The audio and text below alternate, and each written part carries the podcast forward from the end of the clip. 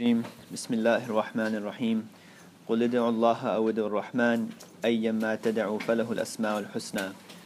صدق الله العظيم. سبحان ربك رب العزة عما يصفون وسلام على المرسلين والحمد لله رب العالمين. اللهم صل على سيدنا محمد وعلى آل سيدنا محمد وبارك وسلم. اللهم صل على سيدنا محمد وعلى آل سيدنا محمد وبارك وسلم. اللهم صل على سيدنا محمد وعلى آل سيدنا محمد وبارك وسلم.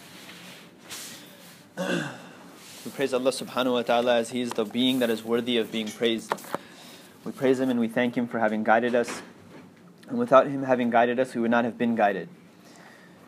And we praise Him and we thank Him for allowing us to be a part of the, the Ummah and the followers of Rasulullah sallallahu alayhi wasallam.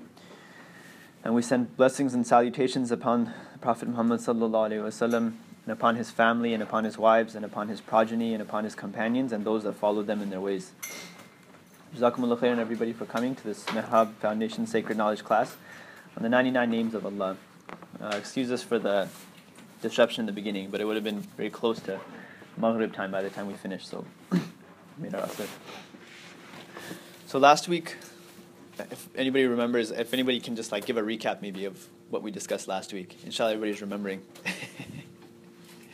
just a general summary. Anybody? Nobody?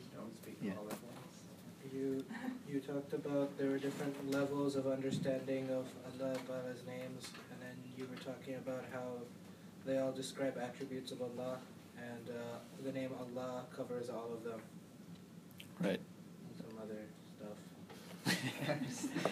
Right. So generally, last week was the introduction. We spoke about how all of the different names of Allah Subhanahu wa Taala they're actually different attributes of Allah, and each of them has a different benefit. Each of them has a different meaning. And Imam Ghazali rahimullah he mentions that there is no there's no synonym, and we'll go more into that. Uh, but he says that there's no synonyms between the two names, uh, between two names that sound alike or have a have a similar meaning.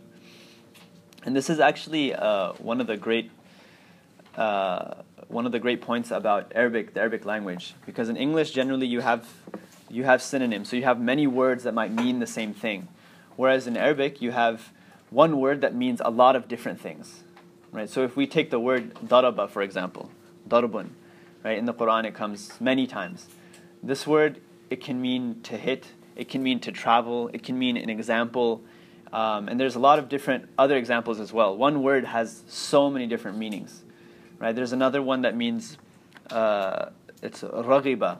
So raghiba, depending on the particle that you bring after it, will change the meaning also. So raghiba, right, ra, ghain, and ba. If you use it with a certain particle, then it can mean to inspire or encourage somebody. But if you use it with a different particle, it can mean to uh, discourage somebody or not inspire somebody, the exact opposite meaning. And so Imam Ghazali rahimullah he points out that the names of Allah subhanahu wa ta'ala share a similar pattern. And Allah subhanahu wa ta'ala would not have included them as, a, as one of his names if they were just you know, a different way to say the same thing. Uh, so this week inshallah we'll continue on with, uh, we'll begin rather, with the names of Allah subhanahu wa ta'ala. Uh, also mentioning yeah last week that the name Allah was all inclusive of all the other names of Allah Ta'ala, meaning it, it shares the, the meanings and the benefits of all of the other names. And this is why Imam Abu Hanifa rahimullah he said that this is the Ismul A'zam, this is the great name of Allah subhanahu wa ta'ala. Right, that in a hadith it says that whoever calls upon Allah Ta'ala by his Ismul A'zam, by his magnificent name, then it is incumbent on Allah to answer that prayer, that supplication. However, it wasn't revealed to us what exactly that name was. So the ulama have differed, and you know it's kind of like the the you know the letters, the huruf muqatta'at, those letters that come in the Quran that we don't know their meaning, right? Alif lam mim, for example. That the ulama have had discussions about what it could mean, but really we don't have a definitive with 100% can we say what it does mean. Uh, so Imam Abu Hanifa and many scholars said that Allah is the Ismul A'zam, but really we don't uh, actually know. So Ar-Rahman and Ar-Rahim. First of all, if we look at the opening of the Quran and the opening of all the different surahs, with the exception of Surah Tawbah, but if we look at all, most of the surahs, then we'll see that the, the first three that they begin with, if you consider it, if you consider Bismillah ar-Rahman ar-Rahim to be a verse of Quran, to be a verse of Surah Fatiha or to be a verse of Quran, then the first words that are uh, at the beginning of every chapter are the name Allah and Ar-Rahman and Ar-Rahim. And even if you don't take it to be, there's you know many opinions that say, many scholars that have said it that Bismillah ar-Rahman ar-Rahim is not actually a verse of, of the, the first verse of all these different chapters. Regardless, we still recite it at the beginning of every chapter. And so you have Allah and Ar-Rahman and Ar-Rahim coming at the beginning, constantly being repeated. We also, when we begin our salah, we begin with Bismillah ar-Rahman ar-Rahim. We begin everything in the name of Allah. And this is even an indication as to the importance of the name of Allah. Because Allah subhanahu wa ta'ala, it has not been taught to us to say Billahir Rahmanir Rahim, but rather it has been taught to us to say Bismillah in the name of Allah subhanahu wa ta'ala, specifically the name of Allah subhanahu wa ta'ala. And then Allah subhanahu wa ta'ala goes on to Ar Rahman and Ar Rahim. This is an indication that these are probably the greatest of Allah's names. Right? First Allah, which we already discussed, and then Ar Rahman and Ar Rahim. Those are probably the greatest and most important of Allah subhanahu wa ta'ala's names. And this makes sense also because Allah subhanahu wa ta'ala has, there's a hadith Qudsi that, uh, right, hadith Qudsi, if you guys, anybody who doesn't know what that is, those are hadith of the Prophet some narrations of the Prophet that he was narrating of something Allah informed him of. But they are not included as, so they are a type of revelation, but they are not included in the Quran. This is called Hadith Qudsi. So there's one such Hadith Qudsi wherein uh, Rasulullah sallallahu he said that uh, Allah Ta'ala, Allah Most High has said, Uh, rahmati sabaqat uh, ghadabti, ghadabi. That my mercy, it precedes my anger. So we know Allah subhanahu wa ta'ala, we can incur the wrath of Allah ta'ala, we can incur His anger. But He has said that His mercy precedes His wrath. That before He will inflict punishment, before He will show, manifest His anger, He will give respite and give respite and give respite for a long time. And this is a sign that His mercy is proceeding because He's not taking us to task the, mo- the moment that we displease Him or the moment that we commit a sin or disobey Him. And this is, we can find this in, in Iblis also. That he committed such a sin, his sin of arrogance and disobeying Allah, that Allah Ta'ala threw him out of the heavens. He threw him out of Jannah. And he condemned him to the fire of Jahannam for all of eternity. But Shaitan even asked for some respite. He said, Oh Allah, give me respite until Yawm al Qiyamah. So for however many thousands or millions of years, Allah Ta'ala has given him respite. This is an example of how Allah Ta'ala's mercy precedes his, his wrath. So even you could think Iblis has all this time, he could even make Toba, right? I mean, he's a jinn, so he's one of the creations of Allah, he has free will. He could even make Toba, but he chooses not to, right? But would he, were he to make Toba, which he won't, Allah Ta'ala possibly he would forgive him also, right? Because Iblis also believes in Allah, right? He also believes in Allah subhanahu wa ta'ala. Uh, also a saying of Umar radiallahu anhu, that one time he caught somebody doing some, um, doing some wrong, right? I forget what the what, what they were doing, but they were committing a grave sin. And so Umar radiallahu caught him and went to stop him, and this person responded to him saying that uh, this is it's only the first time that I did it. I, I haven't done this before, so let me go. You know, Umar radiallahu says, no, you're lying, because Allah Taala will never expose you the first time you commit a sin. So if you are being exposed, that means that you have done it before. Allah has already given you respite because He is too merciful. He will not expose you the first time you do commit a sin or do some wrongdoing. Was it may have been stealing? Yeah, possibly. and so Allah Subhanahu wa Taala. Bring, uh, so we begin the Quran everything with Bismillah ar-Rahman ar-Rahim. Now, these two names of Allah, Rahman and Rahim, are we generally think of them to be synonyms, right? We generally we say what do we we translate them as? The most merciful, the most compassionate. They both have the same root, right? In Arabic, you have root letters. Everything comes down to a root. So it comes from uh, Rahim, Rahima Yarhamu, and the root word is Rahma. So we are discussing Rahman and Rahim. Both of them are coming from the root word of Rahma. But they have a slight different meaning. And Imam Ghazali even mentions this that even the slightest change or indication that one word might have over another indicates to us that it is not a synonym. And so he says, for example, to understand this, he gives the example that safe is a word for sword. Right? Safe in Arabic means sword. And we know Khalid bin Walid radiallahu was Saifullah, the sword of Allah. So safe is the word for sword. However, there's another word that means muhan, that is a uh, muhannad, and this means an Indian sword. And there's another word that is, uh, I believe it's samir, and this means a sharp sword. So all of these words are a word for sword, but they all have a slight, like safe is a general meaning, whereas Muhannad is a specific Indian sword. And Samir means a sharp sword. So although all of them are swords, Muhannad will give you a meaning that safe does not give you. So therefore, it is not, you cannot say Muhannad is a synonym for sword, right, for safe, and vice versa. So there's a slight difference in their meaning and their understanding. And he explains that there's two types of there's two types of mercies. One is perfect mercy and one is inclusive mercy. So perfect mercy is the pouring out of benefaction to those in need and directing it to them for their care. Meaning a person is in need, so you pour out your benefaction. And what does benefaction mean? Uh, benefaction means it's slipping my mind right now. um, inshallah, it'll come. So it is the pouring out of benefaction to those in need. And then you have inclusive mercy. And inclusive mercy is when it embraces the deserving and the undeserving alike. Okay, so rahmah, or sorry, perfect mercy is the pouring out of benefaction. And uh, inclusive mercy is to give it to those uh, who are deserving and undeserving alike. So what is Allah's mercy? Which one of these is Allah's mercy? Does anyone have a guess? Both. exactly, right? So Allah's mercy is both. It is perfect and it is inclusive. Because Allah subhanahu wa ta'ala, His mercy is, it encompasses the entire world. It encompasses this world, it encompasses the next world. It includes the bare necessities and the needs, and it is, it, it is the special gifts over and above those needs. Thus, He is utterly and truly merciful. So Imam Ghazali rahimullah is explaining that Allah Ta'ala's mercy is, it is tamma wa amma. It is both perfect and inclusive that it is general and it is specific. And it is complete. Because it is Allah subhanahu wa ta'ala is that only being that can provide for our needs in every single way possible. Then he goes into an interesting point. He says, because we think, okay, we can also have mercy.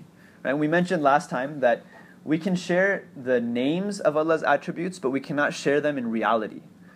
So we can also show a type of mercy to a degree but not in the same way that Allah Ta'ala shows His mercy, that He is merciful. So Imam Ghazali says that when a person is merciful, this is not true mercy. If a normal insan, normal person, shows his mercy to somebody in need, then what he is actually doing, he's not actually showing them mercy because he's trying to take, because he wants to take care of them. What moves us to take care of them is empathy and pain. That we see somebody in need and so we feel a type of pain in ourselves. And when we are overcome with this pain and this empathy for an individual, this moves us to try and fulfill their uh, or end their suffering, fulfill their needs, take care of them.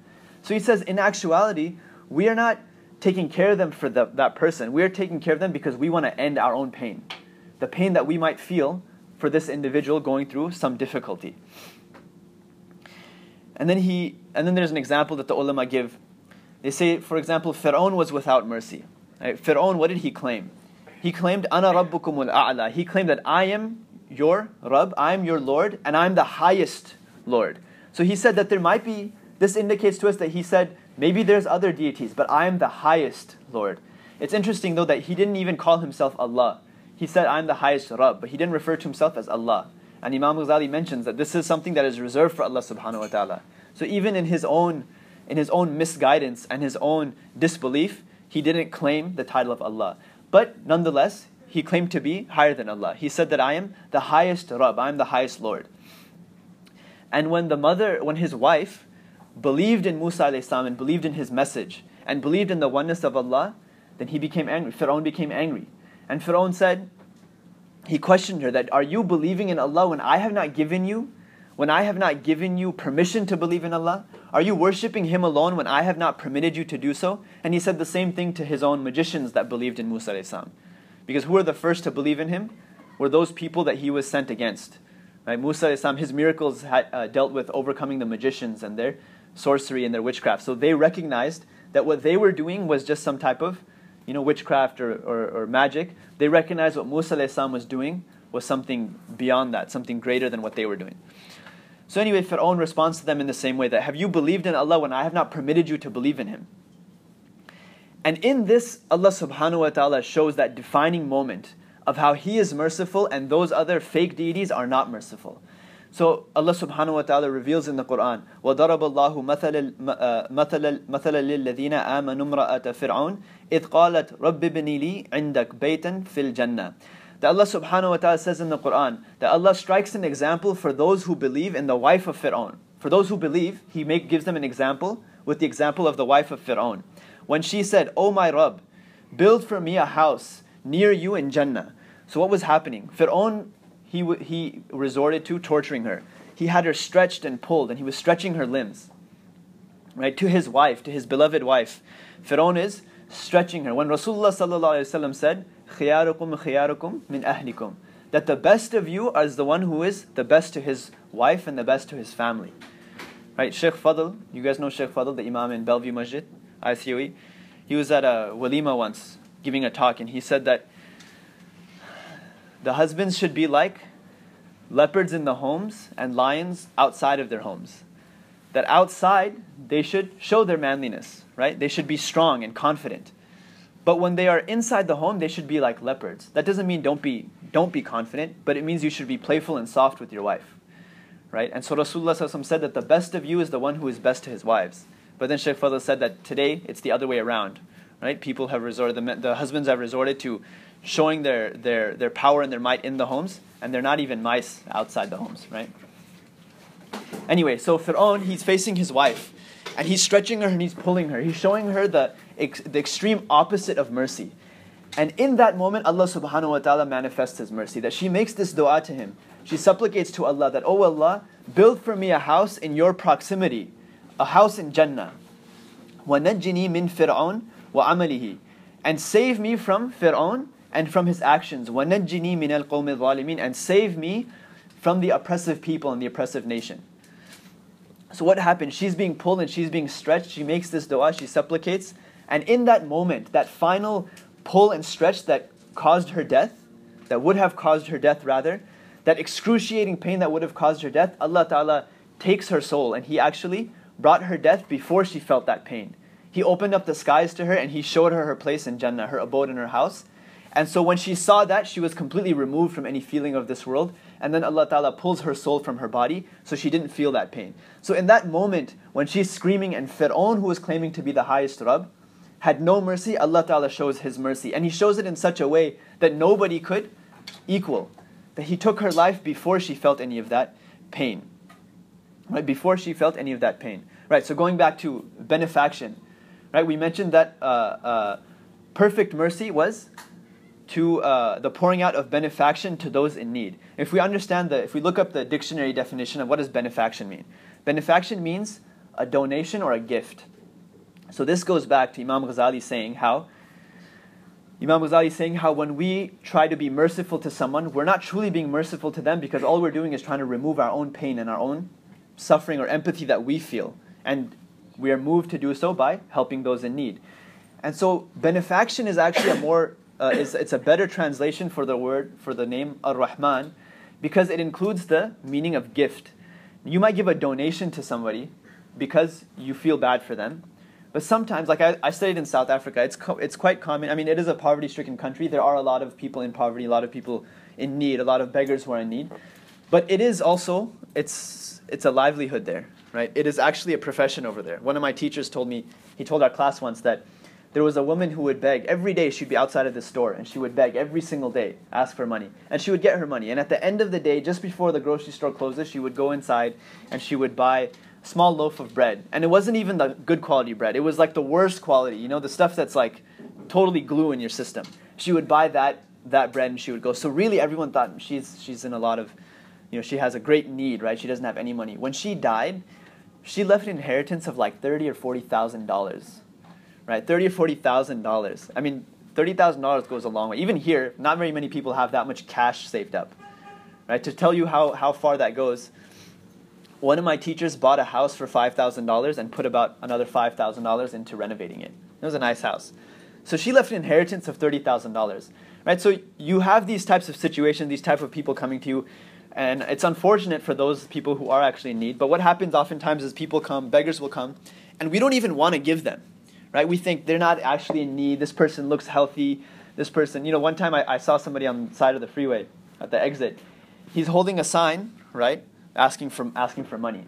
And this guy was like, he had meat on his bones, he had a big smile, he looked like he was very healthy, right? And like a few feet down from him was somebody who was just in a very looked like in a very bad condition, you know. So sometimes you get people who are faking the part, and so because of that, we feel sometimes when someone asks us for money, we say, you know, I don't even feel like giving this person. He's probably not even really in need of it, but you'll still give them.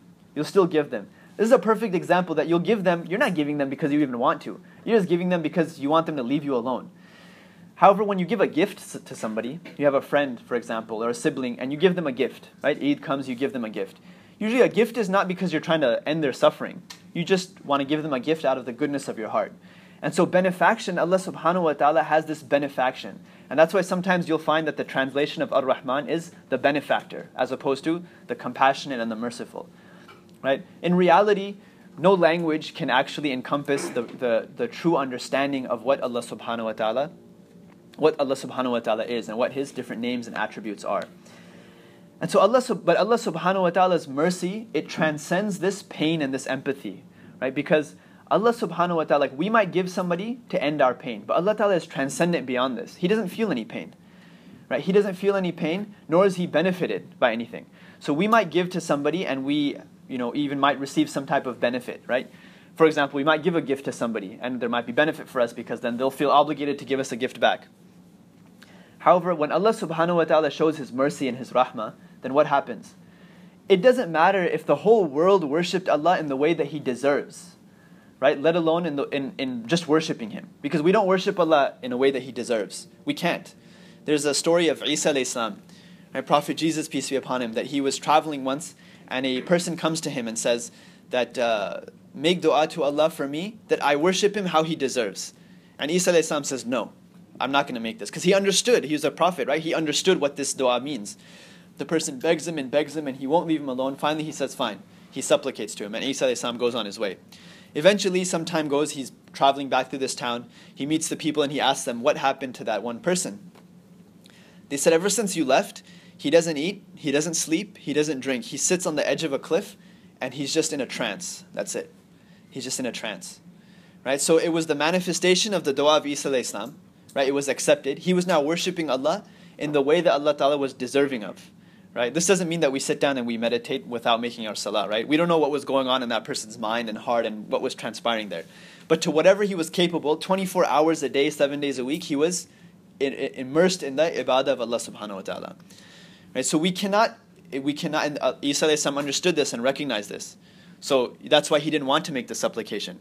So we cannot uh, uh, worship Allah Ta'ala in the way that He is deserving of. However, if the entire world even did worship Allah Ta'ala in that manner, we would still be unable, uh, uh, it, we would still be unable to benefit Allah in the least.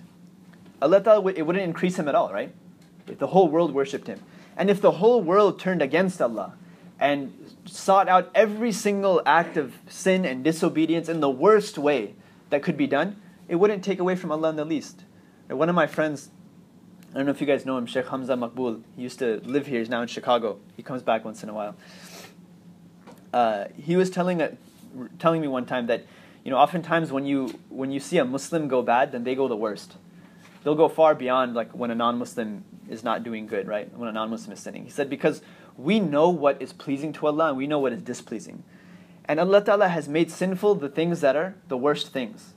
So it's like when you go bad, when a Muslim goes bad, he knows how to really go bad. So he goes bad in the worst way. Right? However, it doesn't decrease from Allah subhanahu wa ta'ala in the least. He's not it doesn't harm Allah Ta'ala in the least, right? If the entire world left his worship and everyone was thrown into Jahannam, it, it really would not harm Allah subhanahu wa ta'ala in the least. So his mercy is truly is actual mercy because he's giving and he's showing his mercy to us without any benefit to himself. It's not bringing any type of benefit to himself. Then Imam Ghazali rahimullah he goes on and he mentions the difference between Ar-Rahman and Ar-Rahim. So first of all, Ar-Rahim, right, the, the form that this takes in Arabic is uh, it's what's called baligh. Right, so it's shared like if you think about the word, it's Rahim, right? Ra, Ha, Ya, Mim, Rahim. Like follow that pattern. Right? We don't have any markers, but follow that pattern of pattern of Rahim. If you think about a lot of Allah Subhanahu wa Taala's names, they share this pattern. So Rahim, Alim, uh, Sami', Basir, all of them have a fatha on the first letter, they have a kasra on the second letter, they have a ya after it, and then they have the last letter. Many of his names have this. So this is called baligh in Arabic. This is an exaggeration or like a superlative form. Right? So somebody can be merciful, and then if we say they are rahim, that means they are even more merciful to an extreme degree. So we'll find that many of Allah subhanahu wa ta'ala's names share this. So for example, we might say that an individual is an alim. He is one who knows. But Allah ta'ala is alim. Allah subhanahu wa ta'ala's knowledge is absolute, right? So it's an exaggerated form. However, so Rahim is this exaggerated form of mercy. However, Ar-Rahman is even more specific, and it's an even higher case of, uh, of mercy than Rahim would be. And he says that the reason for this is because nobody but Allah sh- uh, has the name uh, Rahman. Whereas Rahim, oh, we have markers. Does everyone get it? If you want markers. Okay. Does everyone understand it, or should we like write it on the board? You guys got it? It's okay. Sometimes you know the people like you're afraid to raise your hand or something. I was always that guy, so you can. Okay. So, um, right. So Rahman, nobody shares in this name of Allah Subhanahu wa Taala. Whereas Rahim, it can be shared. Right. You'll have people known as Rahim. They'll name their children Rahim. Um, and it's okay, actually, even Islamically, to name your child Rahim without Abdur before it. Whereas Rahman, nobody has this name. And we shouldn't name our child just Rahman, rather Abdur Rahman, right? The slave of Rahman. And so nobody shares this name except for Allah subhanahu wa ta'ala. Nobody has this name except for Allah subhanahu wa ta'ala. And then Imam Ghazali rahimahullah gives an example of how Rahman is higher than Rahim and higher than any of the other names of Allah subhanahu wa ta'ala. And he brings this verse, قُلِ ادْعُوا اللَّهَ أَوْ ادْعُوا الرَّحْمَنِ that call on, he says, say, call on Allah or call on Ar-Rahman.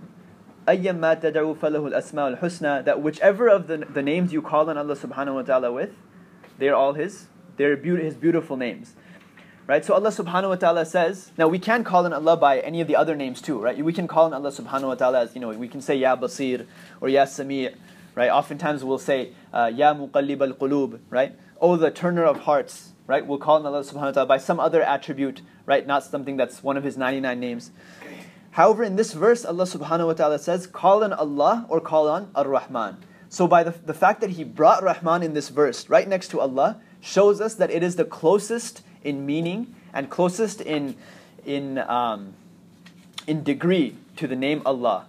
Because Allah subhanahu wa ta'ala didn't mention any other name uh, here. And so this also tells us this, th- th- this is a higher degree of mercy than uh, Rahim is. and then he says that Rahman specifically, it's a type of mercy that is beyond people. And it is more specifically related to happiness in the akhirah. Right? And so Ar-Rahman is truly the one who loves insan. Right? So number one, it is what we mentioned that it is related to the akhirah, happiness of the akhirah. And then he says Ar-Rahman is related to the is the is the is the one who loves insan, is the one who loves humankind. And then he gives a few examples. That what are the examples that he loves humankind? Number one, that the fact that he created us. And how did he create us? So he created us as insan.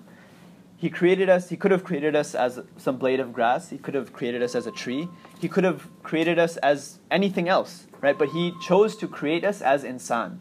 And Allah subhanahu wa ta'ala says in Surah Tin, لَقَدْ خَلَقْنَا الْأَحْسَنَ فِي تَقْوِيمٍ Right, that I have, we have uh, uh, created insan in the best of molds. That insan is the best of creation. And so the fact that he created us as insan is one example of how Allah subhanahu wa ta'ala loves insan. The second example is that he guides us. He guides us and he shows us the correct way. Right? He shows us the way of Iman, Islam, following the Prophet Muhammad sallallahu alaihi wasallam. And then so you might think, okay, well what about the people who don't become Muslim? Right? What about the non-Muslims? Even in this, now obviously if you turn away from the guidance of Allah subhanahu wa ta'ala, then this is not, you know, uh, you have not been guided, right? However, for those people who maybe never hear the, the message of Islam in its true form, the aqidah of Ahl, uh, of Ahl Sunnah wal Jama'ah is that those that do not hear about Islam in its true form, then they are exempt. If they do not follow, then they are actually not held accountable by Allah subhanahu wa ta'ala either. Right? Then the scholars go into a difference of opinion as far as so what level of hearing about Islam and you know in today's time a lot of everyone's heard about Islam, but have they heard about it in its true form or not? right? Because you have the media propaganda and all these different types of things. Those are discussions for aqidah. But in general, if a person has not heard of Islam, about Islam in its true form, then they're actually not held accountable by Allah subhanahu wa ta'ala. So even this is a sign of His rahmah towards insan, right? This doesn't mean that if we know people that are not Muslim, that we don't give them dawah because we say that, oh, we don't want to, uh, we don't want to make them accountable. No, because Allah Ta'ala, you know, He's gonna, He's still gonna ask them that why didn't you follow? And they're gonna point their finger at us and say, well, this guy is Muslim and he never told me, right? So it, we are accountable for just conveying the message of Islam, conveying the message of Allah Subhanahu wa Taala. We're not responsible for them following and believing, right? And there's examples of this in the Quran. Allah Subhanahu wa Taala, when Rasulullah would become saddened and grieved by those that were not following, Allah Subhanahu wa Taala said, "Look, you're not you're not accountable for their belief or not. You're just accountable for conveying the message." Anyway, the third example is that Allah Subhanahu wa Taala grants us that happiness in the akhirah. So He could have just ended our life and ended our souls, and there was nothing for us. But He chose to create Jannah just so we could dwell in it afterwards. And in Jannah, there will only be bliss, there will only be happiness. To the point, to the extent that even, like, you know, you have a sunny day, for example, and, you know, most people, they enjoy the sun. However, the sun still pierces your eye, for example, right? And so there's a bit of discomfort. That Jannah will not even have that amount of discomfort. That slight discomfort, like the ulama describe it as a type of sun that will be some say that the sun will not be there but there will still be that brightness that the sun brings. Because generally the sun it does it brightens our day right? Like metaphorically as well right? We feel better we feel happier usually right? And so like seattle has one of the highest depression rates because of the cloudiness right throughout the year. Um, but even to that extent there will not be discomfort in the akhirah in jannah that our, even our eyes will not feel the, pier, the pierce of the brightness of the, the, the days in akhirah and number four how is Allah, Allah subhanahu wa ta'ala could have ended it there, right? That would have been enough for us. But He gives us, He grants us the ru'ya of His countenance in Jannah. However that means, right? So some people will have the privilege of gazing upon Allah subhanahu wa ta'ala every single day. And some people will have the privilege of gazing, uh, uh, gazing upon Him like once a month, once a week, uh, you know, once a year. Some people only do it once throughout their entire time in Jannah. Now, you know, a, a, side note that there is actually no time frame in Jannah. There's no time because time is a creation of Allah as well, right? So there's no like day and night in Jannah. But these are examples used to uh, show us the frequency of which someone may, you know, look upon Allah Subhanahu wa Taala, or the frequency at which some events might take place, right? Like when you arrive at your house in Jannah, you're gonna you're gonna gaze upon your palace for 70 years, right? There's no years, but it's just trying to show us the magnitude of how beautiful it will be. And so Allah subhanahu wa ta'ala will grant us this ru'ya in Jannah. And this is another example. Even Allah subhanahu wa ta'ala will recite Quran for us in Jannah. Right? So imagine we hear the best reciters in the world, it makes us feel nice. Imagine Allah subhanahu wa ta'ala reciting the Quran for us. And when people recite Quran beautifully, then it touches our hearts, it breaks us to tears. Imagine Allah subhanahu wa ta'ala Uh, uh, uh, reciting Quran for us. So Imam Ghazali gives these points and says that Rahman is more specifically for the uh, happiness of the akhirah. And then he says, he tells us, how can insan share in the attributes, right? So again, we share the, the attributes in name but not in reality. So how can we share in Rahman? We share in Rahman by showing mercy to the negligent and dissuading them from it. So when we see somebody in sin, when we see somebody disobeying Allah subhanahu wa ta'ala, we show them mercy, right? We show them mercy um, by trying to discourage them from it. And he specifically says by counseling them through gentleness and not through violence. But what happens today? You know, we take ourselves to be the saviors of Islam. And you know, we try to come like the you know the mutawas in Saudi, right? We come with the stick and we try and correct everybody, and right? We think we hear the examples of Umar radiallahu anhu, but Umar radiallahu anhu also he used to correct people, right? With with strictness, with rigidness, but it was to those people who should know better, because he received a letter once uh, uh, when, when the empire of Islam had grown and the Muslims had grown and a lot of people had entered into Islam, but their iman was weak. The, one of the generals, may have been Khalid bin Walid anhu, uh, or sorry, Umar actually removed him from, he made him second in command. But I forget who it was from. They sent a letter saying that there's one individual um, and he is, you know, he's a drunkard, always drinking.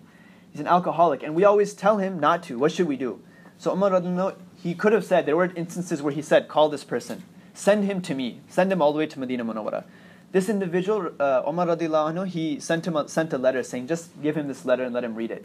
And it was verses of the Quran about how we should not, you know, engage in disobedience of Allah, and we should, uh, you know, be thankful to Allah for the, for His mercy, and we should obey Allah, and obeying Him is showing thanks to Him. Um, and Allah Ta'ala will take us to account if we are, con- are continuous on our disobedience. So he didn't ask for him to be beaten. He didn't ask for him to be called back. He just sent these letters this letter of the verses of the Quran, and this person made tawbah and he changed. You know, there was a, there's a sheikh in Portland, Ustad Amr Khalifa. You guys may have heard of him as the MSA. You guys should actually call him. We used to call him a lot in our MSA days. he came once for a conference here, and he, he gave us a talk, and he said that outside his masjid, uh, there was a bus stop. And there was a woman who was, she would come and she would take the bus. And there was this older Pakistani man, and she would help him every day. You know, she would help him get on the bus. She would help him with whatever things he needed to be lifted up and everything. So he felt this softness in his heart for her, and he went and he told Ustad Amr Khalifa and he told the other Muslims in the masjid that go give her dawah. She's such a good person. Give her dawah. I would, I would really love that she become Muslim. You know, and we should in reality have this concern for everyone. But anyway, they went, they gave her dawah, and eventually she decided to become Muslim. So she comes into the masjid one day, um, and she speaks to Ustad Amr Khalifa and she says, you know, I want to become Muslim or t- talk to me about this religion. I'm interested. And so anyway, they have her recite the Shahada. She takes she takes the Shahada. She becomes Muslim. Now it was her first day, right? She comes in. It was a hot day, spring summer day. She comes in. She's not dressed appropriately, uh, particularly for the masjid, right? So Ustad Amr tells her, says, you know, okay, the, you know, go home and you know, for example, take your ghusl, and this is the Shahada. Um, and then he leaves it at that. He says, my wife has a class in the evenings, uh, and she has a class tonight. So why don't you come and you can meet her, and then she'll start teaching you slowly. You know, whatever it is you need to know. He didn't say anything about her dress, right? She goes outside. She's like, okay. She goes outside, and he stands up for salah. And he said the windows were open, and it was like time of Dhuhr or Asr or something. As soon as he makes the takbir, starts his salah, it's silent, the window's open. He hears another couple of brothers who are the saviors of Islam they, uh, they see her come out of the masjid and they start screaming at her. That don't you know this is not how you're supposed to be dressed? What's wrong with you? No, you don't have any shame, and saying all kinds of things. He said, I'm in salah, I have a whole congregation behind me. I couldn't even, I couldn't do anything. I just heard her running away, crying and running away. He says, I never saw her again. She never came back to the masjid. Right? So Imam Ghazali rahimullah, he specifically says that counsel them through gentleness. And her, I mean, her case was obviously she just become Muslim. She doesn't even know right? The dress and this and that. But when we see somebody who's disobeying Allah, and all of us disobey Allah to some degree, right? That we should counsel with gentleness and not with violence. And this is, you know, what comes to mind also is, uh, you know, one of my teachers, actually, if you guys have heard of uh, Sheikh Hussein Abdul Sattar or not, he's in Chicago. He, you know, I was talking to him once and I said, you know, somebody, there's somebody I know and I look up to him a lot and it's been brought to my attention that they are, you know, they're not they're engaging in some type of sin, right? And he told me, he said, okay. I said, so what should I do? He said, okay, there's an answer to your question, and I'll answer it. So he comes back to me later and he says, look, it's very easy to look down on someone else for a sin that you are not committing. Right? We think that we, we see a sin that someone else is doing and we think, oh man, this is like so horrible. How could they do it? And it might be a really horrible sin. But in reality, how would we see it if we if we were engaging in that sin? Because others would look at our sins and they'll look down on us also, right? And we should have husn that others are not looking down on us. But he said it's very easy to look down on someone else for the sins that you're not committing. So understand that you have sins also. And he said if we cut, if we looked you looked inside of you, we'd be disgusted, right? so this is an example of how we should treat others in their disobedience to Allah subhanahu wa ta'ala. We counsel them through uh, through gentleness and we hate the sin, not the sinner. And we should consider their we should consider their sin our own misfortune. And truly, it is our misfortune. You know, one of my te- uh, my our like our principal, our headmaster in our madrasa in South Africa. Uh, we were there. I was studying there when the uh, World Cup was going on five years ago or so, and uh, you know we had class six days a week, all day, and so you know we didn't go out to it. But uh, they didn't want us to go out either, and so one day we're waiting for Isha. We're in the masjid. Everyone's sitting quiet, and he says that you know how Allah Ta'ala must be pleased with all of you that you're sitting and you're waiting to make salah in His masjid, whereas so many around us are engaged in sin. Uh, because specifically, right, the World Cup and a lot of these huge sporting events, uh, they bring a certain type, they bring a lot of sin actually and negative negativity to the environment and to the, the, the atmosphere. That what happened in South Africa, that there was about 100,000 or so prostitutes that were imported into the country for the World Cup time. Right? And so he said that, look, he told us then, he said that so much sin is being engaged in that you guys increase your tawbah and istighfar. Because when the masses are engaging in sin, and to such an amount, then the punishment of Allah might come down, and it's going to come down and affect everyone in the area, even those that are not sinning. But those that did not sin, it would be a, uh, it could be a mercy for them that Allah Taala would raise them because it's not a punishment for them. It's raising them in ranks because of their, their patience, right? So he said, he was telling us this exact point. Look at their mis- that sin as your own misfortune, and you increase your tawbah, you increase your istighfar and asking Allah Ta'ala for forgiveness, and that can be a cause to deflect any punishment that may have come down around all of us and everyone else. That you making istighfar for yourself could be a reason for everyone else to be saved from some type of punishment. Right? And then when the punishment of Allah comes, it's severe, right? It's, there's no, I mean, you're not making tawbah at that point, right? Because people, the punishment comes and they're, they're, they're finished, right? So we should look at their sins as our own misfortune. Then he says, how can we share in Rahim? We share in Rahim by not turning away from any needy person without meeting their needs, to whatever extent one is capable, and by not turning away from the poor until their poverty is removed. And if we're not if we're not able to do this, then at least we should assist them through prayer, through grief, and having sympathy and love for them as though their misfortune was our own. So we should grieve with them. If we cannot remove their poverty, we should at least grieve with them and we should make dua for them. How many of us that when we go when we, how many of us, when we talk to someone about Islam, do we make dua for them afterwards, in the night, for days on end, for months on end, that, oh Allah, guide them? We don't do this. How many of us, when we see someone in need, we might make one dua, oh, you know, may Allah make it easy for you. But how often do we turn back to Allah and say, oh, that one person or all those other people that I met, oh Allah, remove their affliction, remove whatever is harming them. We don't do this. We should, he said, this is the least we can do for them, is to continuously make dua for them. Then he goes into, uh, we'll wrap up inshallah. He goes into the question that what is when we what is what is the meaning when we say arhamur rahimin that Allah is the most merciful of those who have mercy. What does that mean? He says that first of all we can never understand the wisdom of Allah subhanahu wa ta'ala. And so he says that for example uh, first of all, Allah subhanahu wa ta'ala is that being that can meet every affliction, every need, every distress, every sickness, and He can remove everything completely and in its entirety. And sometimes, right, we might think that if Allah Ta'ala is Arhamur Rahimin, then I'm going through difficulty time and time again. So many difficulties I have. But, you know, and it's not being alleviated. So how is it that Allah Ta'ala is merciful? How is He the most merciful of those that have mercy? So Imam Ghazali says, look, we can't truly understand the wisdom of Allah's mercy. And there's a verse of Quran that many of us, you know, we've all recited, many of us, we've heard it time and time again. وَأَسَىٰ أَن تَكْرَهُ شَيْئًا وَهُوَ خَيْرٌ لَكُمْ وَعَسَىٰ أَن تُحِبُّ شَيْئًا وَهُوَ شَرٌ لَكُمْ That perhaps you dislike something and it is good for you. And perhaps you, you love something but it is bad for you. وَاللَّهُ يَعْلَمُ وَأَنْتُمْ لَا تَعْلَمُونَ uh, and Allah subhanahu wa ta'ala, He knows whilst you do not know. Right? So there might be something good for us that we think is bad for us. And then Imam Ghazali explains this. He says, look, mercy can outwardly be good, uh, or mercy is good, right? But it can outwardly be evil. And evilness, right, is outwardly bad, uh, or uh, is outwardly is bad, is evil, but outwardly it can be good, right? So evil can outwardly be good, and mercy can be outwardly evil. So how do we understand this? He says, for example, you have uh, a hand, for example, that has some type of infection in it, and it needs to be cut off because the infection will spread to the rest of the body. So he says it needs to be amputated. This amputation is outwardly bad because now you're stopping this person from using his hand. However, inwardly, it is merciful and is good because it's saving the rest of your body, the health of the body. And he says another example when you have a child, and this child is, you know, needs a shot, right? He used the example of cupping. But this child needs some type of shot, for example. And he, the child kicks and screams and he doesn't want it. On one hand, one parent might say, okay, you know what, just leave this child. Don't, don't give him the shot because look how much he's already suffering and the shot hasn't even happened yet. Outwardly, we think this parent is merciful.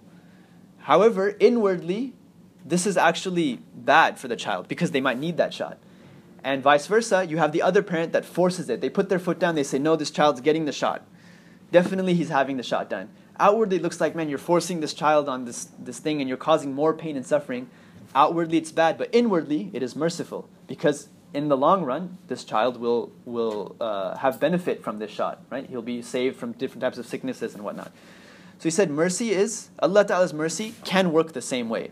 And we can't sit and try to dwell between all the different examples of what is it that's, you know, uh, is this mercy to me or not. Rather, we should be positive and we should look towards, we should find the mercy in all the different examples that we might, different tribulations that might come, come upon us. And we should also have mercy for everyone else.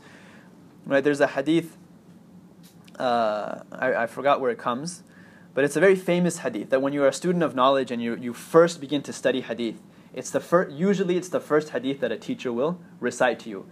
Um, and this actually has a chain like in this manner that you know every teacher going back to not to Rasulullah but going back a very long time uh, is usually the first hadith that they will recite to their students, and it is Ar-Rahimuna yarhamur Ar-Rahimuna yarhamuhumur Rahman. Irhamu man fil ard yarhamkum man fis sama. That uh, those who have mercy, uh, what is it? Ar-Rahimuna yarhamuhumur Rahman, that the merciful one shows his mercy to those that are merciful. Irhamu man fil ard, have mercy. So you show mercy to those that are in the earth, that are on in the world. Yarhamkum man fis sama. And then the one who is in the heavens, the one who is in the skies, he will have mercy to you. Right? And another hadith, the Prophet said, Man lam yarham la yurham. That whoever does not show mercy, then he cannot expect to have mercy shown to him by Allah. That's what that hadith means. So we should show this mercy. We should have mercy for, for the people around us, for individuals. And just as Allah subhanahu wa ta'ala said, Rahmati sabaqat uh, ghadabi, that my mercy precedes my anger, similarly, we should have our mercy precede our anger. It's easy to be merciful to those that make us happy and don't do any wrong to us. But, true, but to really show mercy to them would be those people who are bad to us, who do wrong to us. Right? And remember that Yawm al Qiyamah is the day of justice. That's the day that you can take your haqq back from everyone. Right? The animals will take their haqq back from us as well. Right? But that is the day that we take back whatever was not given back to us on Yom al Qiyamah. But we shouldn't hold a grudge in this world. I'm not saying it'd be better if we forgave everyone for any wrong they've done, but right? Because this is actually uh, an instance of one of the, the companions of the Prophet that Rasulullah said, this is a person of Jannah. And when the Sahaba inquired that why, you know, what is what the special thing that you're doing? He said, I don't do anything special except that when I lay down in bed at night, I, I, I tell Allah that, oh Allah, whoever wronged me today, I have forgiven him. So it's better that we forgive them. But khair, if somebody has taken your rights from you, if somebody has transgressed against you, don't hold a grudge and be cruel to them. Just Yom Al Qiyamah, you know, take it back, Yom Al Qiyamah. But don't hold a grudge in this dunya against them because it will consume us. It will consume us, and then it's going to lead to us in this world being very um, bitter people, right? And doing evil towards them. It's going to result in us taking their rights and transgressing against them. So this was some of what Imam Ghazali rahimullah mentions regarding these these two names, Ar-Rahman, and Ar-Rahim. And we went to all the way to the end uh, I want to try to make it a point that we end a little bit early and leave time for questions. So if anybody has any questions, inshallah. Yeah. Thank you so much for the beautiful explanation. I have a question, but a little bit different from this. Uh, the difference between Allah and Rabb. What is the difference and the similarity of the meaning of Allah and Rabb? So the, the difference between the name Allah and the name Rabb. Uh, Allah is all inclusive of all of Allah subhanahu wa ta'ala's attributes, meaning it carries with it the meanings of all of His names and all of His attributes. Um, and it is specific to Allah, that no one else shares this name, Allah. Whereas Rabb can be shared by other people. So, for example, in Arabic, you might say Rabbul Mal, and this means the, the owner of the money, right? Or Rabbul Bayt, the owner of the house. So, Rabb can be used. Ibn Kathir, I think, mentions this actually, that Rabb can be used for other things also. But also, Rabb carries with it the meaning of tarbiyah, which means to nurture and upbringing. So when we say Allah is our Rabb, what we're saying is Allah Ta'ala is our caretaker. He's the one that nurtures us and guides us and, and teaches us, right, through the Prophet And he was actually the very specific caretaker and nurturer of the prophets. Right? But Rabb has the has a more specific meaning of uh, of upbringing and nurturing, the one who nurtures, the one who takes care. Uh, whereas Allah is the all powerful name, right? It's the all inclusive name of everything. Does it include up? Probably would. Any other questions? okay, inshallah, we'll end there. Wait. Yeah. Um, so, Ar-Rahman and Ar-Rahim, is there a time frame for both these names? What do you Because mean? I've heard uh, people say like Ar-Rahman is okay. It's either one of them. It's m- one applies uh, or one applies more in the afterlife for just Muslims. Uh, so, You know what I'm saying? yeah, so Ar-Rahman is, is more specific to, to the Akhirah. I mean, we'll find examples of it in the dunya also, but it's more specific to the Akhirah, right? Even in, in Jahannam, you know, Allah subhanahu wa ta'ala, He'll show His mercy to some people in Jahannam also. Like uh, Abu Lahab, right, been condemned to the fire, right, in the Quran. But the day he heard of the birth of the, of the Prophet he freed a slave. Out of that, even though he didn't know he's, Rasulullah was going to be a prophet, out of that, because of that action, his punishment is, despite being very severe in Jahannam, because of that one action, on Mondays, he's going to be given a drop of water on his finger to, to drink. And his, uh, his punishment will be alleviated for a, mo- for a few moments, just a little bit on that day. Right? So even though he's like an enemy of Allah, right? To like the worst degree, but Allah Ta'ala will show his mercy even at that moment to him, you know? Yeah. So I have a question. You, you, you mentioned that this is not a question related to sort of like questions about Allah's name, but you said something about not going to watch the World Cup because your teachers said that it was something kind of wrong. Is that is that your understanding that things No, like watching a soccer match would be something? No, no, it was it wasn't because watching the World Cup was wrong. It was because I mean we had class like six days a week. Um, we would end by the time we were free was 10 p.m. Right, we were going all day, um, and so they also run the, the schools over there. They kind of run on their own schedule, so they didn't want to take like three weeks off, you know, for the World Cup. But the reason they didn't want us going out there was not because of the World Cup, but because of everything that was happening around it right? So like, I mean, for example, the, you know, so 100,000 prostitutes were imported into the country, right? But you can stay away from things like that if you're in that society. I feel like uh, I grew up in Africa too, Yeah. and what I can say is, I mean, yes, some of those things could be happening around the World Cup, but you Yeah. can still. Right. No, it's it definitely right. You can stay. I mean, you can stay away from it in the worst of places, right? And in the best of places, you can also find it if you want to, right? Um, it, it wasn't so much about the World Cup. It's because we actually had class. You know, there's because the World Cup was at its time, and our class schedule was based around Ramadan, right? So our only break was in the time of Ramadan. Aside from that, we had class, and we were going all day. So that's how it was. just, for me, my understanding of the way that you explained it was sort of like because people in that society were sinning, um, Allah would be angry at them, and so we need. I, just I feel a sense of sort of like as Muslims we should try and put ourselves in this place where we're better than these other people, and we should pray for them so that they don't. Right, that's what we said, right? So all this sin was happening, and when sin happens, it, it does displease Allah, right? And He gives respite for however long, right? And sometimes He gives complete respite. Um, but that's what we mentioned right after that, that uh, He, you know, like my principal actually said, all of you seek istighfar, right? All of you make tawbah, because it's possible then that your istighfar would then prevent any punishment coming upon anybody, right? So it wasn't that like, oh, we, you know, we're looking down on them or anything like that. That's why he specifically said that you guys being here, you guys seek tawbah and istighfar and all that stuff, right? I mean, many many of the people that were there, maybe you know, they might not have a concept of Allah, so they don't even have a concept of tawbah, right, of repentance. But he was saying, so you guys make increase the amount that you're even making, so that you can benefit everyone else, despite even just sitting here, right?